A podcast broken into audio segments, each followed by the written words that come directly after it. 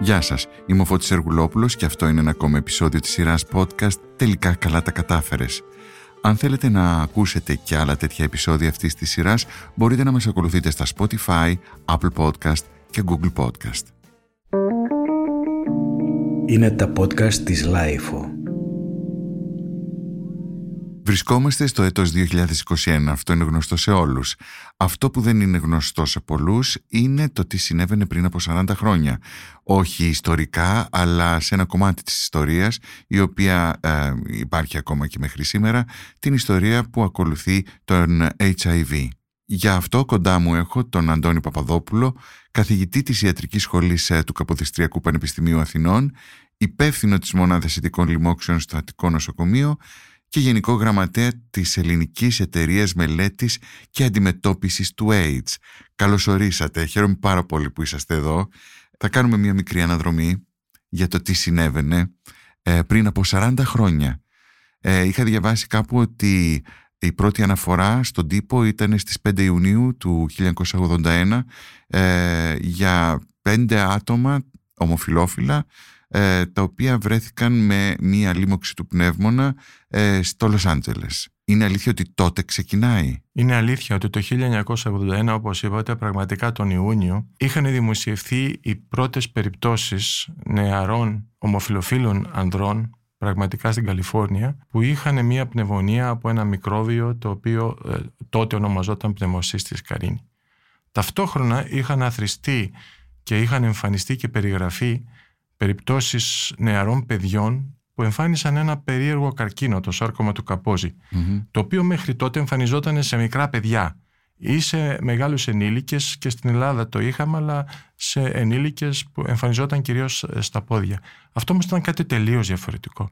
Ήταν μια νόσος η οποία γρήγορα εξελισσόταν, κατέκλειε όλο το σώμα και τελικά τα παιδιά αυτά καταλήγανε. Καταλάβαν τότε λοιπόν στις Ηνωμένες Πολιτείες καταρχάς ότι βρισκόμαστε ενώπιον ενός νέου φαινομένου. Και ότι πλέον δεν είναι στα παιδιά, είναι σε κάποιους νέους άνδρες ομοφιλόφιλους. Και ξέρουμε αυτή τη στιγμη ότι η νόσος αυτή δεν είχε ξεκινήσει το 81. Στην πραγματικότητα είχε ξεκινήσει δεκαετίες πριν. Τότε δεν ξέραμε όμως τίποτα. Και είχε πέσει ως κεραυνός ενεθρία. Ξέρουμε τώρα ότι η νόσος είχε εμφανιστεί στην Αφρική, ήδη από τη δεκαετία του 1960, το 1959 είναι το πρώτο ταυτοποιημένο και εξαπλώθηκε η νόσο στην κεντρική Αφρική μέσω, της, μέσω των οδών του εμπορίου και μετά εξαπλώθηκε στην Αϊτή. Και από την Αϊτή πήγε στις δυτικές χώρες και πρώτα στις Ηνωμένες Πολιτείες. Ήδη από το 1970 υπήρχαν κρούσματα που απλώς δεν είχαν αναγνωριστεί μέχρι το 1981. Το ξέρουμε τώρα όμως τότε... Ήταν... Όταν λέτε αναγνωριστεί ότι ας πούμε είχαν, αυτός ο ιός ήταν ο HIV, ότι ήταν αναγνωρισμένος. Ναι, το ξέρουμε από αίματα που είχαν κρατηθεί και κάνανε τεστ εκ των υστερων Τώρα όμως ε, γνωρίζουμε ότι η νόσος όταν αναγνωρίστηκε είχε ήδη εξαπλωθεί. Γι' αυτό και γρήγορα όταν περιγράφησαν αυτά τα συμπτώματα αρχίσανε πολλές αναφορές στις Ηνωμένες Πολιτείες και στην Ευρώπη και έτσι για πρώτη φορά αυτή η νόσος άρχισε να παίρνει σάρκα και οστά ε, στην επιστημονική κοινότητα. Μάλιστα. Γιατί εμφανίζεται στους ομοφιλόφιλους. Υπάρχει κάποια εξήγηση γι' αυτό; Γιατί δεν εμφανίστηκε σε πέντε νέους άνδρες ετεροφιλόφιλους. Η απάντηση όπως την ξέρουμε τώρα είναι γιατί μεταδίδεται πολύ εύκολα στους ομοφιλόφιλους λόγω του, του είδους της σεξουαλικής επαφής. Δυστυχώς αυτό ήταν το έναυσμα για να πάρει η νόσος από τότε μία χρειά πολύ άσχημη. Σκεφτείτε ότι στην επιστημονική κοινότητα ονομάστηκε λεμφαδενοπάθεια που σχετίζεται με τους ομοφιλόφιλους. Ναι, εγώ, εγώ θυμάμαι πολύ καλά ότι ήταν η νόσος των ομοφιλόφιλων. Στην Ελλάδα κάπως έτσι το ακούγαμε και ότι μάλιστα υπήρχε και μια αντίδραση από, την, από τις τότε οργανώσεις της, ε, που είχαν ε, η κοινότητα, η ομοφιλόφιλη κοινότητα ότι είναι ντροπή να την ονομάζουν έτσι και προσπαθούσαν να το βγάλουν από πάνω τους αυτό το στίγμα. Κάτι το οποίο δεν κατάφεραν πάρα πολύ εύκολα. Υπήρχαν και χειρότερα. Ονομάστηκε πνευμονία, ονομάστηκε και πανούκλα mm-hmm. των ομοφιλοφίλων. Και αυτό είχε σαν συνέπεια ο κόσμος στην αρχή να νομίσει ότι είναι μια αρρώστια που αφορά μόνο τους ομοφιλόφιλους. Spreading faster than an eye can blink. So I had to sit down and take time to think of how to spread the word to people all across the land to make sure they putting out a helping hand. Nana Cherry know the story, so it must be told about a group of people left in the cold, caught by Υπήρχε μία έντονη φήμη τότε ότι αυτός ο ιός δόθηκε επίτηδες στους ομοφιλόφιλους. Υπήρχαν πολλές θεωρίες συνωμοσία. Πολλές θεωρίες Όχι μόνο αυτές. Και άλλες. Ότι είχε φτιαχτεί από τα εμβόλια, ότι είχε φτιαχτεί επίτηδες.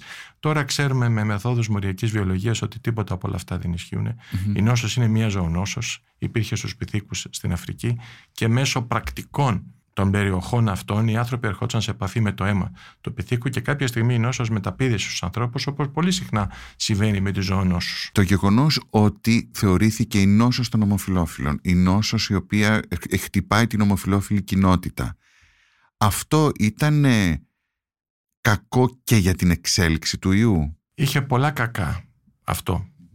Πέρα από το στίγμα, την ομοφοβία η οποία επικράτησε αμέσως έδωσε την αίσθηση ότι αφορούσε μια πολύ, πολύ μικρή μερίδα του πληθυσμού. Άρα εμάς δεν μας αφορά, άρα συνεχίζουμε, κάνουμε τη ζωή που κάναμε πριν. Ειδικά στην Ελλάδα, να θυμηθούμε ότι είμαστε σε μια εποχή μετά τη μεταπολίτευση, σχετικής ελευθεριότητος μετά από μια από περίοδο η οποία ήταν ε, αρκετά Εμαζεμένη. Ακριβώς, ακριβώς. Ε, και δεν δόθηκε στην αρχή ιδιαίτερη σημασία εκτός από λίγους φωτισμένους επιστήμονες όπως τον καθηγητή τον Γιάννη τον Κοσμίδη ο οποίος ήταν ο πρώτος γιατρός που διέγνωσε ασθενή με HIV στην Ελλάδα. Πότε ήταν αυτό; Αυτό έγινε το 1983 στο νοσοκομείο Σεσμανόβλιου και αφορούσε ένα νεαρό μαύρο παιδί από τη Ζάμπια που είχε έρθει στην Ελλάδα μαζί με κάποιους Έλληνες και έμενε και σε ένα νησί του Ιουνίου. Κατά ένα παράδοξο παιχνίδι της μοίρας στην κλινική αυτή του Σεσμανογλίου ήταν προϊσταμένη της κλινικής η μητέρα μου. Μάλιστα. Και έτσι είχα την ευκαιρία να μάθω από πολύ πρώτο χέρι τι ακριβώς συνέβαινε χωρίς τότε να ξέρουμε καλά-καλά τι ακριβώς είχε αυτό το παιδί. Ο, κύριος, ο καθηγητής ο Κοσμίδης είχε τότε αντιληφθεί τη σοβαρότητα και είχε ε, πιστέψει ότι πιθανότατα ήταν ένας ασθενής με AIDS αλλά δεν υπήρχε τότε ε, ο τρόπος να διαγνωστεί γιατί δεν υπήρχε το τεστ. Το τεστ ήρθε λίγο και επιβεβαιώθηκε. Και έτσι από τότε υπήρχε ένας φόβος, ελάχιστοι γιατροί ε, μπαίνανε μέσα ως αστροναύτες όπως λέγαμε ναι, τότε. Ναι. Αργότερα ήρθαν άλλα περιστατικά, άλλοι άνθρωποι, άλλοι νέοι άνθρωποι στην Ελλάδα και σιγά σιγά η νόσος άρχισε να γίνεται γνωστή και στην Ελλάδα αλλά με αργότερους ρυθμούς τα πρώτα χρόνια σε σχέση με τις άλλες χώρες. Ναι. Όμως είχε κατορθωθεί μέσω έρευνας που είχε γίνει πρώτα στη Γαλλία και στην Αμερική ταυτόχρονα, από το Λίκ Μοντανία την Παρέσι Νουσί και στην Αμερική από τον Ρόμπερτ Γκάλο, να ταυτοποιηθεί ο ιός. Αυτό ήταν μεγάλη εξέλιξη. Βρήκαμε ότι ήταν ένας ρετροϊός, άλεξε το όνομα και τότε για πρώτη φορά δόθηκε το όνομα σύνδρομο επικτήτηση ανασπαρπάρκεια των υλίκων. Έφυγε αυτό το όνομα, το στίγμα που υπήρχε όμως έφυγε από την ονομασία την επιστημονική, δεν έφυγε από τον κόσμο, δεν έφυγε ναι. από τους υπόλοιπους που συνεχίσανε να βλέπουν την όσο όπως είχε στην αρχή στιγματιστεί. Ναι. Τότε στην επιστημονική κοινότητα της Ελλάδας σκάει αυτό.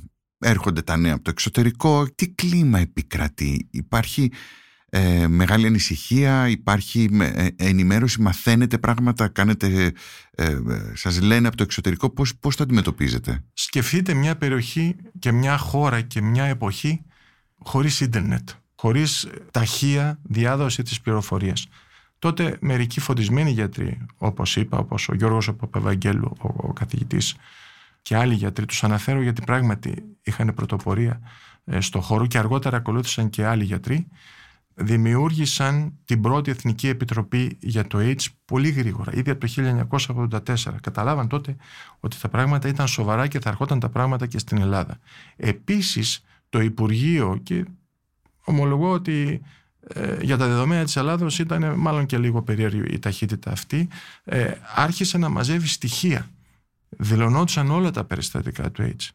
Και με τον καιρό του AIDS έγινε η καλύτερα επιτηρούμενη ε, νόσος, αρρώστια στην Ελλάδα. Ξέραμε τα στοιχεία όλων των ασθενων Μπορεί τώρα να φαίνεται το, κάτι πάρα πολύ Ήταν πρωτοποριακό για την εποχή αυτή. Εκείνη την περίοδο ε, όταν βλέπατε έναν άνθρωπο ο οποίος ερχόταν με HIV κυρίως θα ερχόταν άρρωστος, έτσι δεν είναι; Δηλαδή ερχόταν ένας ασθενής, δεν ερχόταν ένας ο οποίος ε, απλώς έκανε ένα τεστ. Τα πρώτα τεστ πότε βγήκανε; Το πρώτο τεστ δημιουργήθηκε ουσιαστικά γύρω στο 1985.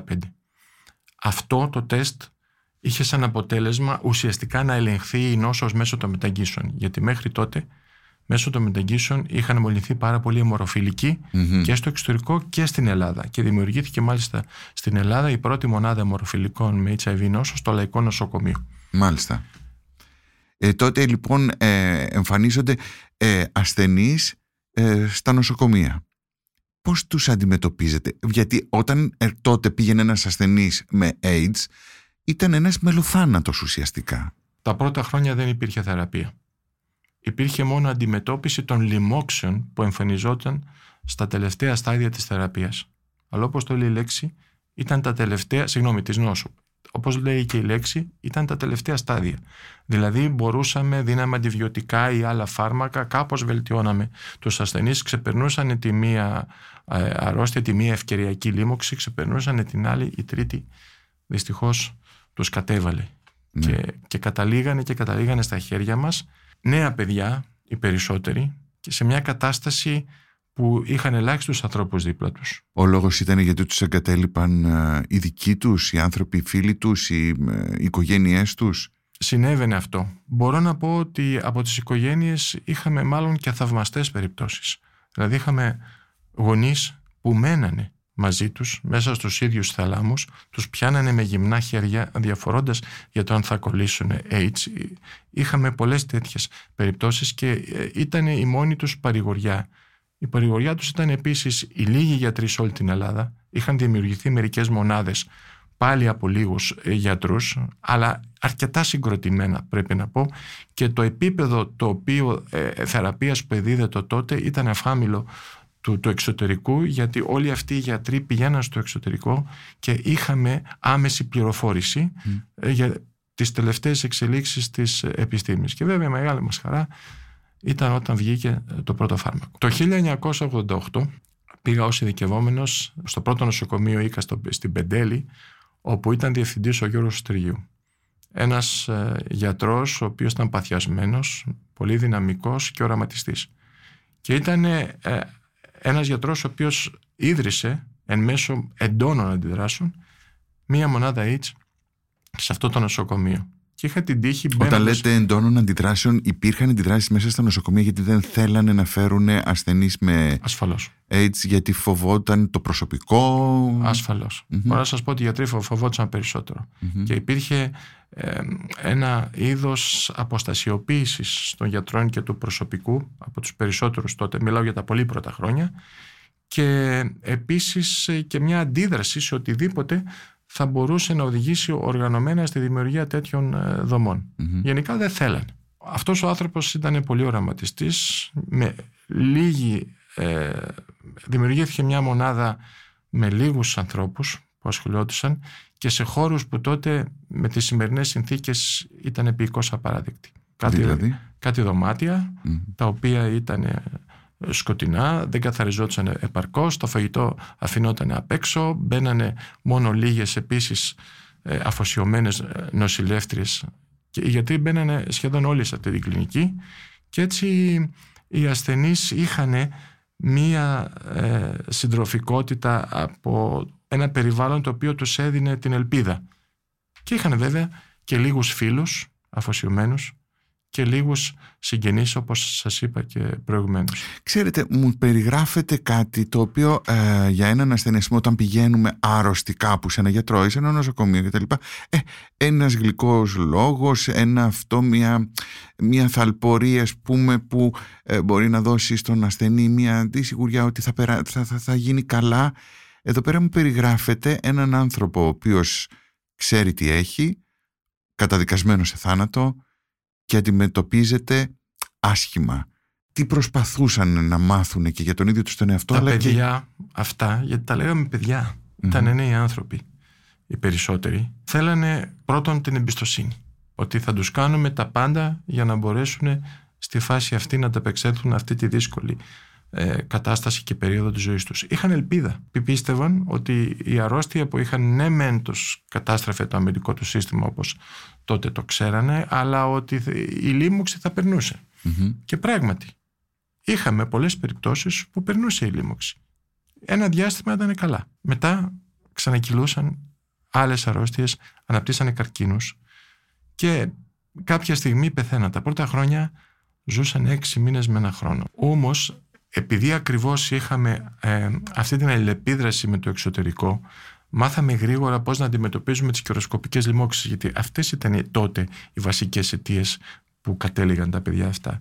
Και έτσι είχαμε καταφέρει να βοηθήσουμε αρκετά παιδιά. Και όταν βγήκε το φάρμακο, η Ζεδοβουδίνη, το ΑΖΕΤΕ όπως λεγόταν τότε, το οποίο ήρθε στην Ελλάδα παρεπτόντως πολύ γρήγορα σε σχέση με την κυκλοφορία mm-hmm. στις Ηνωμένες ε, Πολιτείες, άλλαξε για λίγο ο ορίζοντας της νόσου και οι προοπτικές της.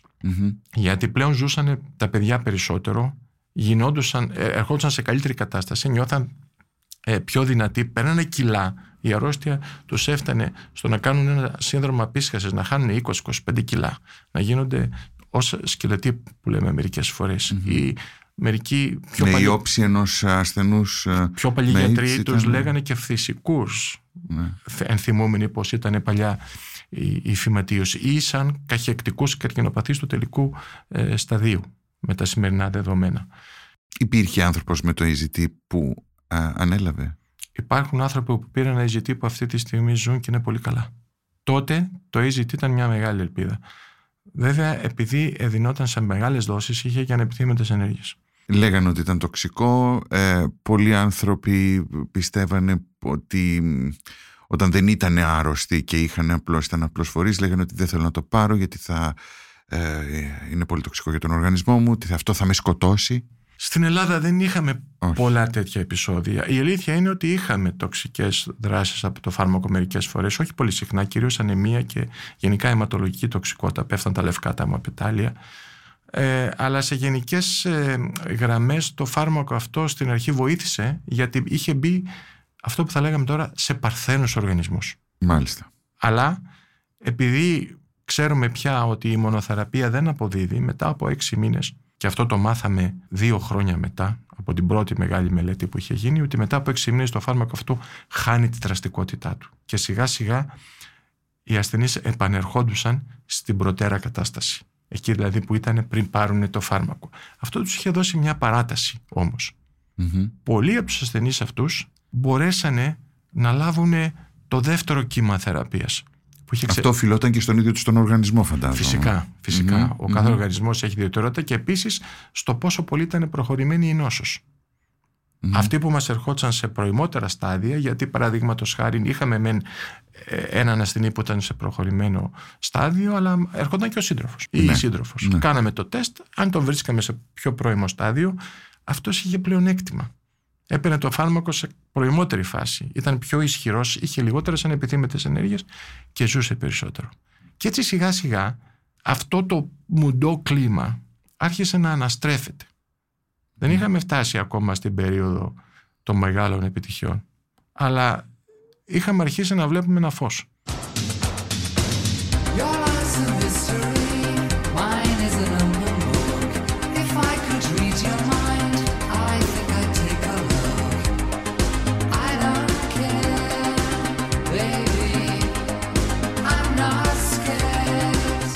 ήταν δύσκολο να τους πείτε με απλά λόγια τι πρέπει να κάνουν. Υπήρχαν ε, δυσκολίες στο να πείτε και να ενημερώσετε τον κόσμο; Φυσικά υπήρχαν δυσκολίες.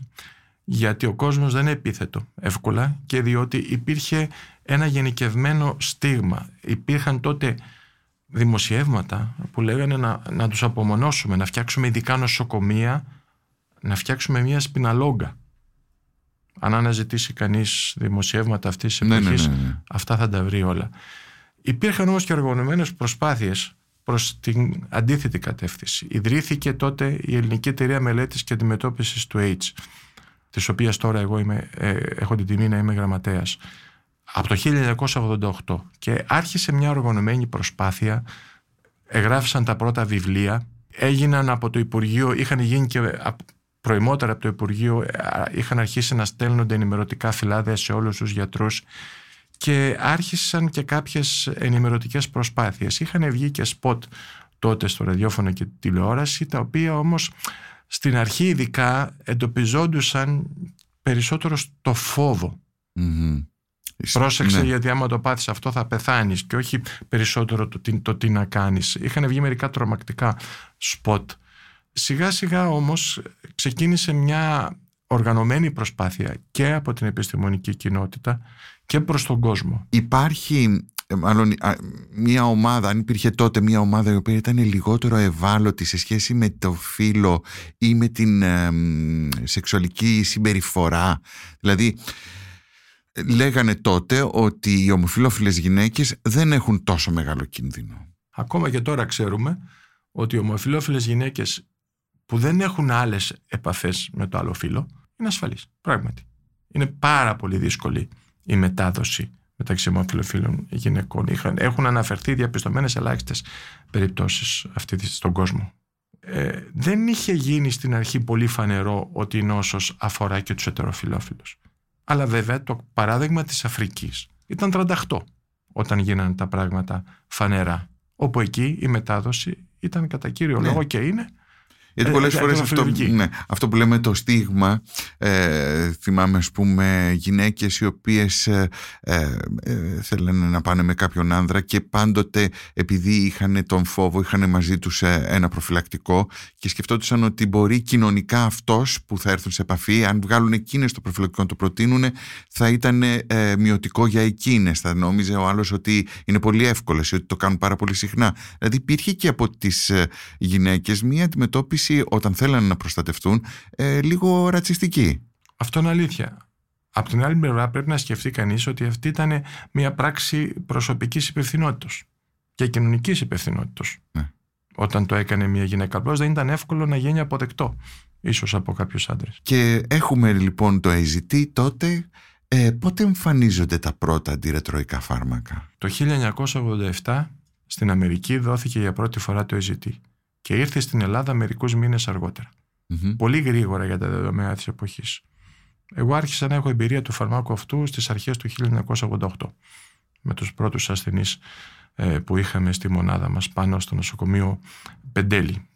Η επόμενη σειρά των φαρμάκων εμφανίστηκε γύρω στο 1990 και τότε ήταν πάλι φάρμακα της ίδιας κατηγορίας αλλά υπερτερούσαν του AZT γιατί ξεπερνούσαν κάποιες από τις αντοχές του. Έτσι μάλιστα. τουλάχιστον πιστεύαμε τότε. Και μάλιστα αρχίσαμε να τα δίνουμε και σε διπλό συνδυασμό για πρώτη φορά.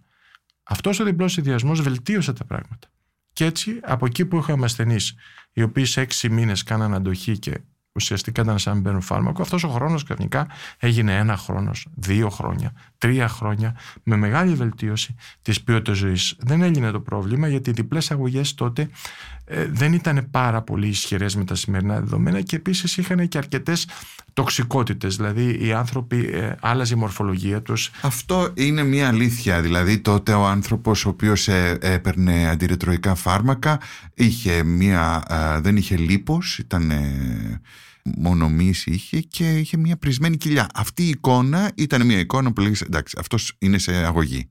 Έτσι δεν Ισχύει αυτό και ειδικά μερικοί άνθρωποι όταν φτάνανε στο, σε μια προχωρημένη κατάσταση ε, είχαν ε, πρόσωπο που ουσιαστικά είχε χάσει όλο το, το, το, το λίπος, ναι. φαινόταν γερασμένοι, ε, δακτυλοδεικτούμενοι φοβόντουσαν πολλές φορές, είχαν μια ε, κοιλιά η οποία ήταν μεγάλη ενώ στην πραγματικότητα ε, πριν δεν είχαν και οφειλόταν στη συσσόρευση λίπους, ε, εμφανίζανε λίπος στους μαστούς, λιπομαστία και επίσης και λίπος στον αυχένασα. Το, το ονομάζαμε αυτό που βάλει ο Ήβο στην ιατρική που το ξέρουμε από άλλες καταστάσεις. Και αυτό ήταν αποτέλεσμα ας πούμε των φαρμάκων. Αποτέλεσμα των φαρμάκων όμως συνέχιζαν να παίρνουν γιατί τα, οι διπλές αυτές θεραπείες τους είχαν βελτιώσει. Το οξύμορο της ιστορίας είναι ότι οι διπλές αυτές ε, θεραπείες επανεμφανίστηκαν τα τελευταία χρόνια αλλά είναι πολύ καλύτερες, πολύ ισχυρότερες, χωρίς ανεπιθύμητες ενέργειες και τείνουν ενδεχομένως να αντικαταστήσουν τις τριπλές θεραπείες που εμφανιστήκαν αργότερα. Ναι.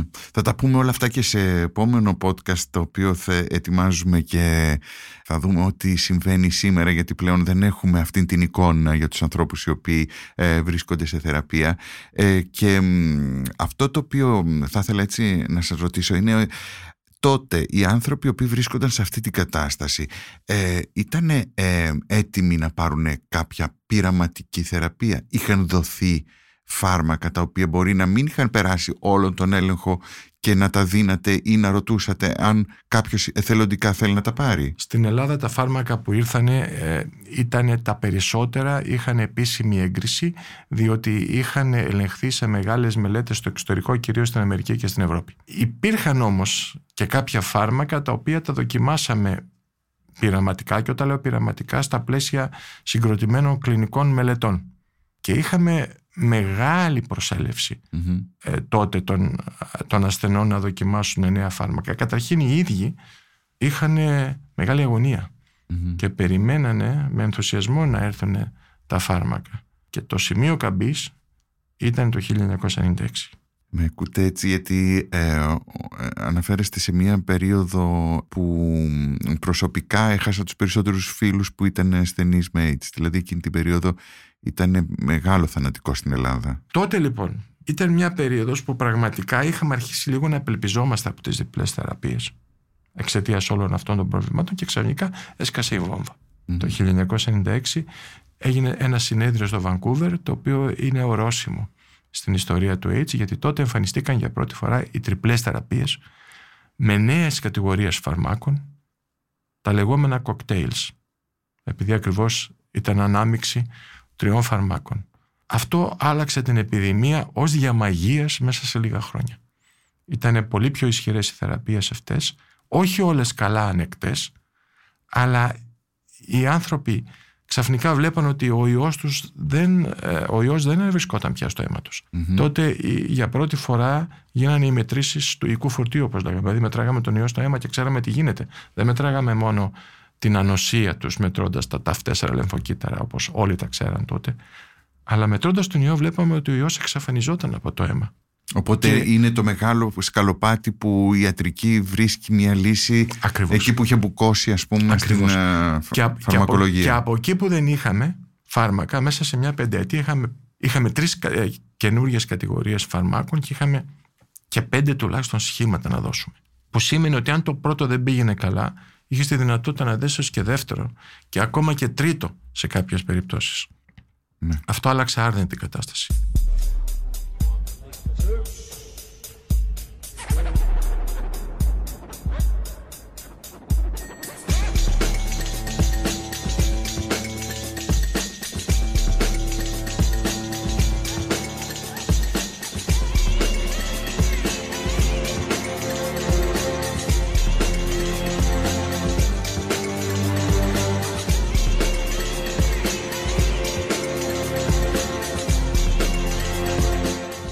Αν ε, υπήρχε περίπτωση ένας ασθενής ο οποίος ε, είναι σε μία αγωγή να την σταματούσε την αγωγή του για τον α ή λόγο. Για τον α ή λόγο εννοώ είτε ότι είχε κουραστεί είτε γιατί αισθανόταν ότι ήταν πάρα πολύ τοξική είτε ακόμα και αυτό το οποίο λέγαμε ότι η μορφή του άλλαζε και είχε μία ε, ένα σώμα το οποίο φαίνονταν περίεργο να, το, να σταματούσε την αγωγή του και να λέγει εγώ δεν μπορώ άλλο κουράστηκα. Αυτό πρώτον είχε αποτέλεσμα σαν ότι ε, η υγεία του χειροτέρευε και δεύτερον ο ιός μεταλλασσόταν όταν σταματούσε μία αγωγή ένας άνθρωπος. Πράγματι πολλοί ε, ασθενείς σταματήσαν. Ακριβώς για όλους αυτούς τους λόγους τους οποίους ε, μόλις αναφέρατε. Προσπαθούσαμε να τους πείσουμε ότι πρέπει να συνεχίζουν. Τους, έκαμε, τους κάναμε αυτό που τότε ονομαζόταν drug holiday. Δηλαδή μια περίοδος διακοπών από τα φάρμακα για να αναλάβουν από τις ανεπιθύμητες ενέργειες. Είχαμε βέβαια τότε τη δυνατότητα να τους αλλάζουμε τα σχήματα και αυτό βοηθούσε. Όμως το ότι σταματάγανε τα φάρμακα και ή σταματάγανε ένα από τα φάρμακα του σχήματος είχε σαν συνέπεια σιγά σιγά να αναπτυχθεί αυτό που ονομάζουμε στην ιατρική αντοχή. Με λίγα λόγια τα φάρμακα δεν ήταν πια ικανά να καταπολεμήσουν τον ιό ή τον καταπολεμούσαν ε, όχι με επαρκή τρόπο. Γιατί ο ιός μπορεί ας πούμε να μάθαινε, να, να παίρνε δύναμη και μετά να μπορούσε να ήταν πιο ανθεκτικός σε αυτό το που του ξαναδύναμε. Ακριβώς αυτό. Η προκατάληψη που υπήρχε τότε ε, έκανε τους ανθρώπους να μην έχουν την άνεση να το συζητήσουν. Έτσι δεν είναι; Έτσι είναι. Αυτό υπήρχε, ήταν και ένας παράγοντας που ενίσχυε τη μετάδοση και εμπόδισε κιόλας ας πούμε και την πληροφόρηση γιατί αν ε, τώρα ας πούμε μιλάμε ανοιχτά, μιλάμε ανοιχτά και πληροφορούμαστε, λέμε πράγματα διάφορα. Ε, τότε δεν μπορούσαμε να πληροφορηθούμε ακριβώς για το τι συμβαίνει. Η προκατάληψη που είχε υπάρξει στην Ελλάδα για πολλά χρόνια οδήγησε σε στοχοποίηση, σε απομόνωση, σε καχυποψία και σε φόβο. Και επίσης αυτό οδηγούσε και σε άρνηση επικοινωνίας με τους ε, ναι. ασθενείς και το πιο σημαντικό, δηλαδή η εγκατάσταση ε, εμπιστοσύνης με τον, στη σχέση μεταξύ ασθενούς και γιατρού, ε, μερικές φορές ήταν δύσκολη. Αυτή είναι κορυφαία αναγκαιότητα. Πρέπει κανείς, δείχνοντας σεβασμό και αληθινό ενδιαφέρον, η προκατάληψη φεύγει. Γιατί υπήρχε προκατάληψη και από τους ασθενείς προς τους γιατρούς, από τους γιατρούς προς τους ασθενείς, από την κοινωνία προς τους ασθενείς. Δηλαδή υπήρχε και από τους ασθενείς προς την κοινωνία για τον τρόπο που τους αντιμετωπίζαν. Την ε, LGBTQI κοινότητα ε, είναι πάρα πολύ σημαντικό το να κάνει κάποιος ένα coming out. Δηλαδή η ορατότητα είναι πάρα πολύ σημαντική για όλους τους ανθρώπους που θέλουν να βγουν προς τα έξω. Και τότε νομίζω ότι ε, μεγάλο βήμα, μεγάλο μάλλον έτσι, αφορμή δόθηκε και μπορέσαμε και πήγαμε πιο μπροστά με την πρώτη εμφάνιση γνωστών ανθρώπων. Με το που οι πρώτοι άνθρωποι που ήταν γνωστοί σε όλο τον κόσμο λέγανε ναι, εγώ είμαι, ε, έχω HIV. Είναι σημαντικό οι άνθρωποι να βγαίνουν προς τα έξω και να το λένε. Τότε τουλάχιστον ήταν σημαντικό. Τότε δεν ήταν καθόλου εύκολο. Αλλά το ότι βγήκανε κάποιοι άνθρωποι και μιλήσαν δημοσίως, νομίζω ότι ήταν πολύ καλό για το ζήτημα του να, δοθούν, να δοθεί περισσότερη στην ασθένεια αυτή. Αυτό ε, αυτομάτως έδωσε στην κοινωνία το μήνυμα ότι είναι μια αρρώστια η οποία διαπερνάει όλα τα στρώματα. Και τους ανώνυμους και τους επώνυμους και ότι πρέπει να, να προσεχθεί και να γίνουν προσπάθειες. Είναι σημαντικό, ήταν σημαντικό το ότι ε, μπορούσε κάποιος να μιλήσει ελεύθερα γι' αυτό και ήταν και μια πληροφόρηση για τους υπόλοιπους. Αυτό ήταν νομίζω το μεγαλύτερο κέρδος από αυτές τις ιστορίες όσο και αν φαινόταν λίγο ότι ένα σκάνδαλο, κάτι, το, ε, όλο αυτό που σχετιζόταν με τη σεξουαλικότητα και όλο αυτό το πράγμα δημιουργούσε στον κόσμο έτσι μια ίντριγκα ενός ε, κίτρινου νέου αλλά ουσιαστικά πιστεύετε ότι έκανε καλό. Πιστεύω ότι έγινε πιο γνωστό. Ένεκα τούτου δημιουργήθηκαν ειδικά στην Αμερική ε, οι πρώτες οργανώσεις η Ελίζα Μπεθ Τέιλορ, παραδείγματος χάρη, είχε γίνει επικεφαλής ναι. ενός ιδρύματος, χωρίς ίδια να έχει σχέση με το Οι HIV. Οι οποίοι άνθρωποι αυτοί μπορούσαν και φέρανε χρήματα περισσότερο. Ακριβώς. Είχαν την επιρροή. Ακριβώς. Υπήρχε κιόλας και περίπτωση ένας άνθρωπος ο οποίος να είχε ένα HIV, ακόμα και στο σύντροφό του να μην μπορεί να το πει, γιατί ήξερε ότι θα τον εγκαταλείψει. Ήξερε ότι θα μείνει μόνος του. Συνέβαινε αυτό. Και είχε συμβεί. Προσπαθούσαμε να τους κρατήσουμε μαζί δείχνοντας ότι η αγάπη και η συμπόνια και το ενδιαφέρον ήταν ένα φάρμακο στις δύσκολες εποχές. Αργότερα εμφανιστήκαν και μη κυβερνητικές οργανώσεις και οργανώσεις στην Ελλάδα άλλες ήταν πιο οργανωμένες, άλλες λιγότερο οργανωμένες οι οποίες ε, υπήρχαν άνθρωποι πραγματικά καλοί σαμαρίτες και το λέω με όλη την επίγνωση που ερχόντουσαν με πραγματικό ενδιαφέρον άνδρες και γυναίκες μπαίνανε μέσα, γνωριζόντουσαν με τους αρρώστους, τους δίνανε τα αναγκαία, τους δίνανε φαγητά, τους δίνανε ρούχα, τους δίνανε λεφτά. Και έτσι σιγά σιγά δημιουργήθηκε ένα δίκτυο το οποίο δημιούργησε εμπιστοσύνη και οι άνθρωποι αυτοί βγαίναν όντας μη οροθετικοί και μιλήσανε στον κοσμο Και έτσι άρχισε να αναστρέφεται το, το κλίμα. Σε συνδυασμό με το γεγονός ότι η νόσος έγινε πια χρονία, αυτό είχε σαν αποτέλεσμα ε, και η κοινωνία σιγά σιγά να αντιληφθεί ότι τα πράγματα δεν είναι έτσι, ότι δεν είναι η πανόκλα που είχαν ακούσει και είχαν βάλει στο μυαλό τους τα, τα πρώτα χρόνια. Ότι είναι μία νόσος όπως όλες οι άλλες οι αρρώστιες η οποία μπορεί να καταπολεμηθεί και δεν χρειάζεται να έχει κανείς αυτή τη στάση απέναντι στους ασθενείς. Αλλά ναι. επίσης συνέβησαν και κάποια άλλα γεγονότα. Παραδείγματος χάρη μπορέσαμε με τις θεραπείες αυτές να κάνουμε τις εγκυμοσύνες ασφαλείς. Μάθαμε ότι αν δίνουμε θεραπεία στη διάρκεια της εγκυμοσύνης στη γυναίκα, σε μια οροθετική γυναίκα και στη διάρκεια του τοκετό και μετά στο παιδί, αυτό έχει σαν αποτέλεσμα η πιθανότητα να μολυθεί το παιδί να μειωθεί πάρα πολύ. Και τώρα ξέρουμε ότι αν μια γυναίκα κατά τη διάρκεια της εγκυμοσύνης δεν έχει ανοιχνεύσιμο οικό φορτίο, δεν ανοιχνεύει το ιός στο αίμα, το παιδί γεννιέται φυσιολογικό χωρίς να, χωρίς να έχει την νόσο. Ποια είναι η, μου είπατε για τη χρονιά ορόσημο 1996, ποια είναι η χρονιά που πια χαμογελάσατε και είπατε ωραία, είμαστε σε πολύ καλό δρόμο. Θα έλεγα ότι πλέον από το 2000-2005 και μετά αρχίσαμε να αντιμετωπίζουμε τη, την αρρώστια τελείως διαφορετικά. Είχαν, οι, οι μονάδες ήταν πια πολύ πιο οργανωμένες, υπήρχαν εξωτερικά ιατρία,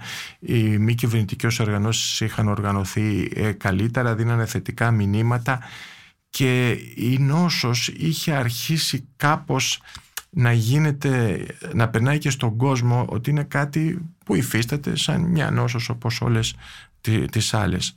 Η τελευταία όμως δεκαετία, δηλαδή από το 2010 και μετά, μπήκανε και άλλα φάρμακα, ακόμα πιο ισχυρα στη φαρετρα τα οποία αλλάξανε παντελώς το τοπίο. Ναι. Τα φάρμακα αυτά ήταν πολύ λιγότερο τοξικά, πάρα πολύ ισχυρά, αποτελεσματικά και έχουμε αυτή τη στιγμή ασθενείς οι οποίοι τους έχουμε από την αρχή της επιδημίας, μερικούς. Είναι αυτοί που πήραν καλά τα φαρμακά τους, που είχαν πολύ καλή ε, συμμόρφωση, που είχαν ε, μια ζωή προσεκτική, χωρίς ακρότητες όσον αφορά τον τρόπο ζωής, τη διατροφή τους, την εργασία τους, τους παράγοντες κινδύνου στις ε, ερωτικές τους επαφές και την προφύλαξη. Και για μας που ζήσαμε όλη αυτή την εποχή έχουμε αποκτήσει πολλούς φίλους αρρώστους που πια έχουμε πάει στους γάμους τους, Έχουμε πάει στα γενέθλιά τους. Έχουμε πάει στις βαφτίσεις των παιδιών τους. Γιατί μάθαμε ότι μπορούν οι οροθετικοί να κάνουν οικογένεια. Αυτό ήταν τα πρώτα χρόνια έξω ναι, ναι, από κάθε, έξω από κάθε πραγματικότητα. Ναι. Ακριβώς. Ναι, ναι, ναι. 40 χρόνια από την πρώτη εμφάνιση του ε, ιού HIV και βρισκόμαστε σε αυτό το σημείο ώστε να μπορούμε να πούμε ότι είμαστε καλά και να πούμε ότι κιόλας ότι πώς θα μπορούσαν να είναι τα επόμενα 40, θα μπορούσατε να το φανταστείτε. Έχουμε κάνει τεράστια βήματα, ειδικά τις δύο τελευταίες δεκαετίες. Η νόσος πια αντιμετωπίζεται σε όλα τα νοσοκομεία της Ελλάδας και φυσικά και του εξωτερικού, χάσα μια οποιοδήποτε ασθένεια. Λέει κανείς, εντάξει έχουμε ένα HIV, καλά, ε, κάνε αυτό, αυτή, κάνε εκείνο. Δηλαδή η μεγάλη επιτυχία είναι ότι καταστήσαμε την νόσο ρουτίνα. Με αποτέλεσμα αυτή τη στιγμή κανείς ε, να μην ενδιαφέρεται. Το ότι ο Χίψη Παπαδόπουλος, ε, Παπαποστόλου, το ένα το άλλο το τρίτο, ότι είναι ορθωτικός, δεν δίνει κανείς καμία σημασία. Δεν έχει νόημα να δώσει πια σημασία. Παίρνουν τη θεραπεία τους, αντιμετωπίζονται. Οι άρρωστοι μας τώρα έχουν άλλα προβλήματα. Τα προβλήματα που έχουν είναι ότι γερνάνε. Έχουμε πια άρρωστους που τους έχουμε τόσα πολλά χρόνια μαζί. Μερικοί τους, μερικούς τους έχουμε από τότε που ξεκινήσαν την καριέρα τους και τώρα είναι σε σύνταξη. Και οι άνθρωποι αυτοί αντιμετωπίζουν πια τα προβλήματα που έχουν σχέση με το γύρας. Ε, ναι, σωστά. Εσείς όταν ε, πρώτο ξεκινήσατε ε, πιστεύατε ότι θα φτάσουμε σε αυτό το σημείο; Είμαστε απελπισμένοι στην αρχή. Φοβόμαστε. Συν το καιρό όμως βλέπαμε ότι τα επιτεύγματα που είχαμε στην επιστήμη και η πρακτική τους εφαρμογή στους ασθενείς μας έδινε ελπίδα ότι θα έχουμε καλύτερες μέρες. Εγώ είμαι βέβαιος ότι πριν πάρω σύνταξη ότι θα δω το τέλος της επιδημίας. Α, μάλιστα. Σας το εύχομαι. Μου φαίνεται ότι καλά τα καταφέρατε μέχρι τώρα. Ε, θα ήθελα να σας ευχαριστήσω που μας ε, φέρατε έτσι όλα αυτά τα γεγονότα στο μυαλό και μας κάνατε να σκεφτούμε λίγο περισσότερο το τι συνέβαινε και το τι συμβαίνει τώρα θα έχουμε την ευκαιρία να κάνουμε και άλλες ε, συζητήσεις ε, με αυτό το θέμα για το τι ε, αντιμετωπίζετε τώρα, για το πώς βρισκόμαστε σε αυτή την κατάσταση μετά από τόσα χρόνια. Θα ήθελα να σας ευχαριστήσω ακόμη μια φορά και για όλους αυτούς τους οποίους έχετε περιποιηθεί τόσα χρόνια. Εγώ θέλω να σας ευχαριστήσω πάρα πολύ. Πρόκειται για μια ομαδική προσπάθεια από πολλούς ανθρώπους και πρέπει απλώς να πω ότι δεν χρειάζεται εφησυχασμός όμως.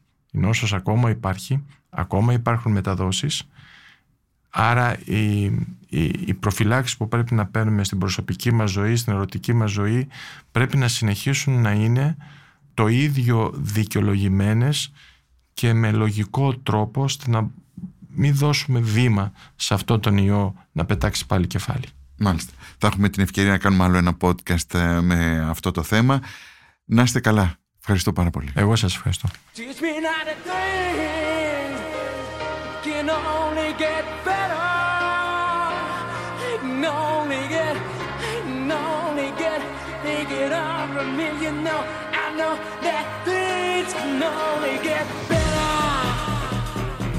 Είμαι ο Φώτης Εργουλόπουλος και αυτή είναι μια σειρά podcast με τίτλο «Τελικά καλά τα κατάφερες». Ακούσατε το πρώτο μέρος του επεισοδίου με θέμα την ιστορία και την εξέλιξη του HIV κλείνοντας 40 χρόνια από την εμφάνισή του. Αν σας αρέσουν αυτά τα podcast και θέλετε να μας ακολουθήσετε μπορείτε να το κάνετε από το Spotify, τα Google Podcast και τα Apple Podcasts.